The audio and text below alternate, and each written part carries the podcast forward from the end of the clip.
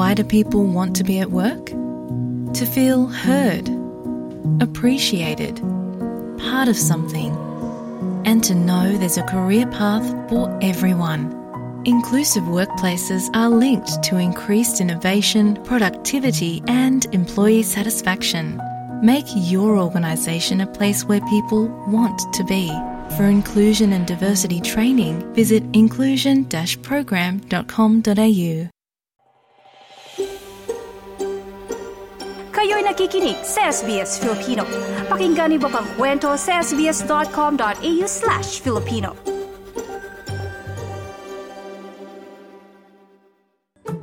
Usapang Parental. Usapang Parental.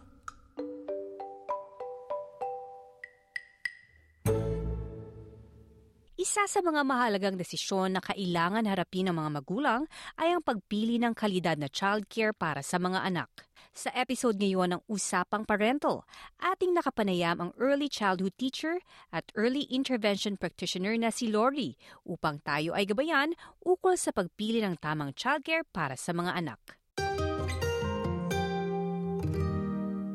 Kasama natin ngayon ang early childhood teacher at nagpapatakbo ng sariling family daycare business ng sapung dekada na at isa ding early intervention practitioner na tumutulong sa mga batang may special needs, Lori Enumerable. Magandang araw, Lori! Hello sa iyo, Claudette. Um, magandang araw sa inyo, sa lahat ng um, taga-subaybay ng inyong programa.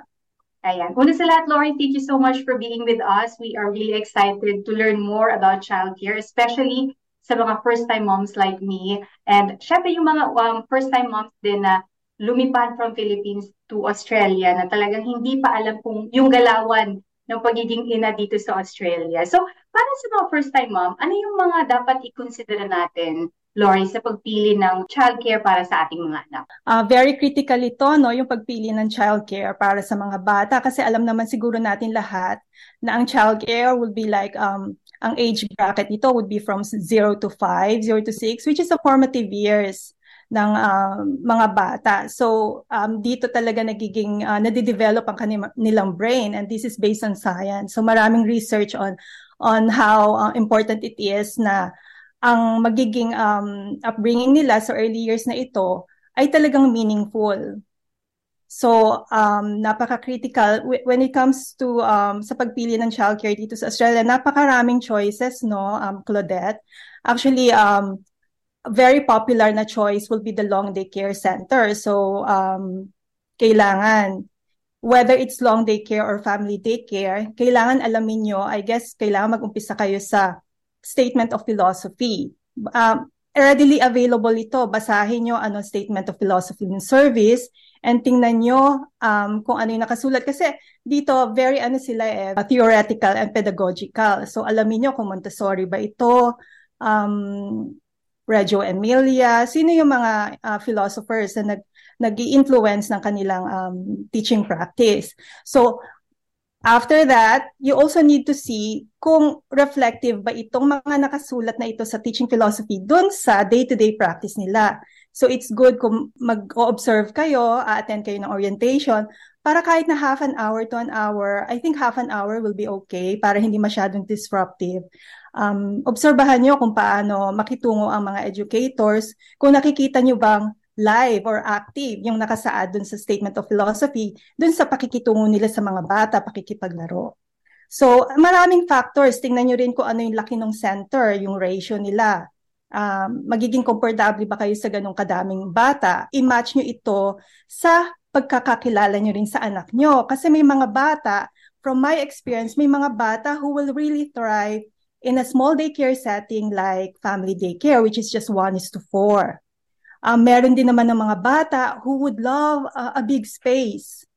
Maraming magagalawan, di ba? Mga, may mga batang hyperactive, yung ganyan, or gusto nila na, na malaki, malaki ang space. So, i-match nyo yon And marami naman, umattend kayo ng orientation, itanong nyo lahat ng mga tanong busisiin nyo, tanongin nyo yung mga educators, yung center director, kung ano yung mako-contribute nila para para ma mapanatag kayo sa pagpili ng childcare para sa mga anak niyo.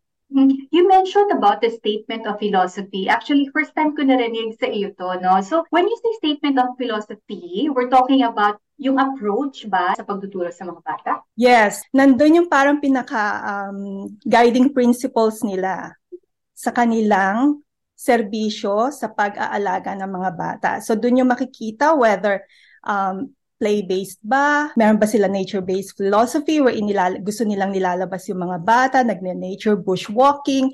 So, and then of course, nandyan yung mga, may uh, malimit na ma- ma-encounter nyo dyan, yung mga, yung mga theories na pinaniniwalaan nila na, na uh, yun ang uh, nag-guide ng principles nila sa pagtuturo, whether nandiyan yun na makikita yung mga Montessori-inspired, Reggio Emilia-inspired, Piaget, Vygotsky, so iba't ibang uh, theories. So, like, pero sinasabi ko nga, madaling isulat ang mga ito, pero kailangan yung tingnan kung buhay sa practice nila, sa pakikitungo, which is why it's also important na maobserbahan nyo sana in your orientation na period kung talagang uh, napapractice talaga nila yung sinulat nila sa kanilang statement of philosophy. Oo, kaya mahalaga yung orientation no, ng mga parents. Yes. yes. Sometimes kasi um, I would think, depende rin yan, um, just to manage your expectations, pwedeng merong mag-refuse niya na nasa loob mismo rin yung parent. Kasi yung iba, ang ginagawa nila is pinaiiwan lang yung bata.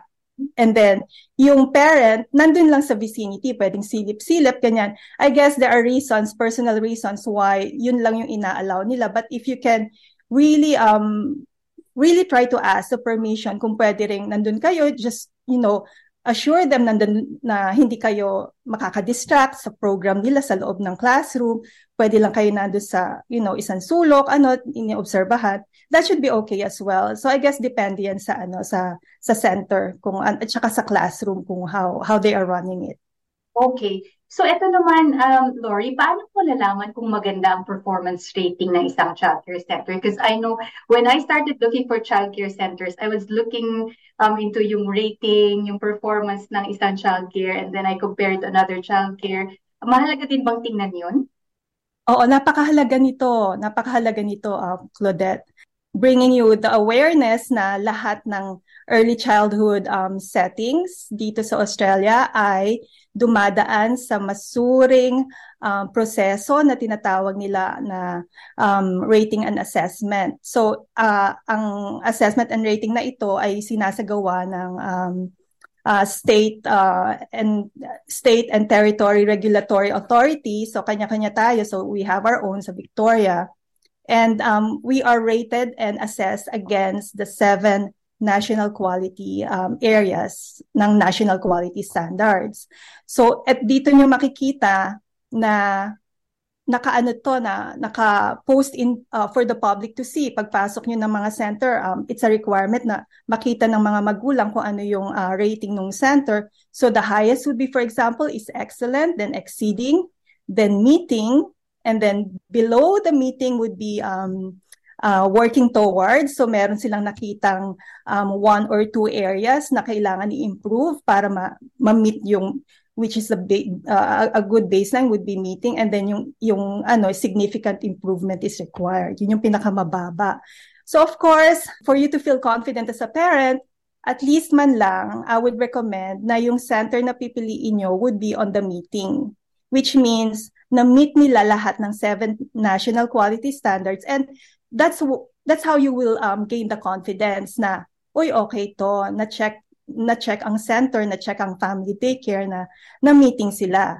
So um very uh, i think it's really um uh, quite common na majority will be meeting medyo may kahirapan may kahirapan ang kaya just to manage your expectations na don't look down on a center on an early childhood uh, setting kung meeting lang ang uh, rating nila because may kahirapan to get um, the exceeding or the excellent rating. Okay, so na-explain mo na yung ibang iba't ibang level. So ito naman yung question ko kasi na-experience ko to yung waiting list. Yes. Para isang taon yata kami naghintay. Bakit ba mayroong waiting list? I guess, Claudette, talagang malaki ang demand kaysa supply ng mm. childcare um, centers, no? And um, I would recommend na bago pa manganak, depende kung when you are planning to put your child into care, i-waitlist nyo na. And um, it contributes rin, um, Claudette, na majority of the parents talaga are aware more on the long day care type of setting for their for their child. But it's it's just so sad na ang family daycare hindi siya ganun ka-popular as opposed to um, long day care center which I feel kung ang mga hopefully mga new migrants, new moms will gain awareness. Very ano rin ang family daycare, a good option for childcare. Madadiversify ngayon yung demand. Diba? So, hindi lang nakatutok ang mga parents sa long daycare center madadiversify into also family daycare and hopefully that will uh, reflect dun sa haba ng mga wait list. Lori, thank you very much and I want to say that I really appreciate all the educators. Sabi nga nila as a parent, um, you need a village to raise your child. Hindi mo kayang mag-isa lang. So we need educators and teachers like you to help us hone our children. So salamat sa oras. Salamat Claudette at uh, masaya ako na nakapag-contribute ako ng konti kong kaalaman para matulungan kayo sa pagpili ng inyong uh, childcare para sa inyong mga anak. Sana ay may napulot kayong mga kaalaman na gagabay sa inyong pagpili ng wastong childcare para sa anak. Buhay magulang ay mas gagaan kung may tamang gabay. Para sa Usapang Parental, ako si Claudette Centeno. Usapang Parental Usapang Parental i-like, i-share,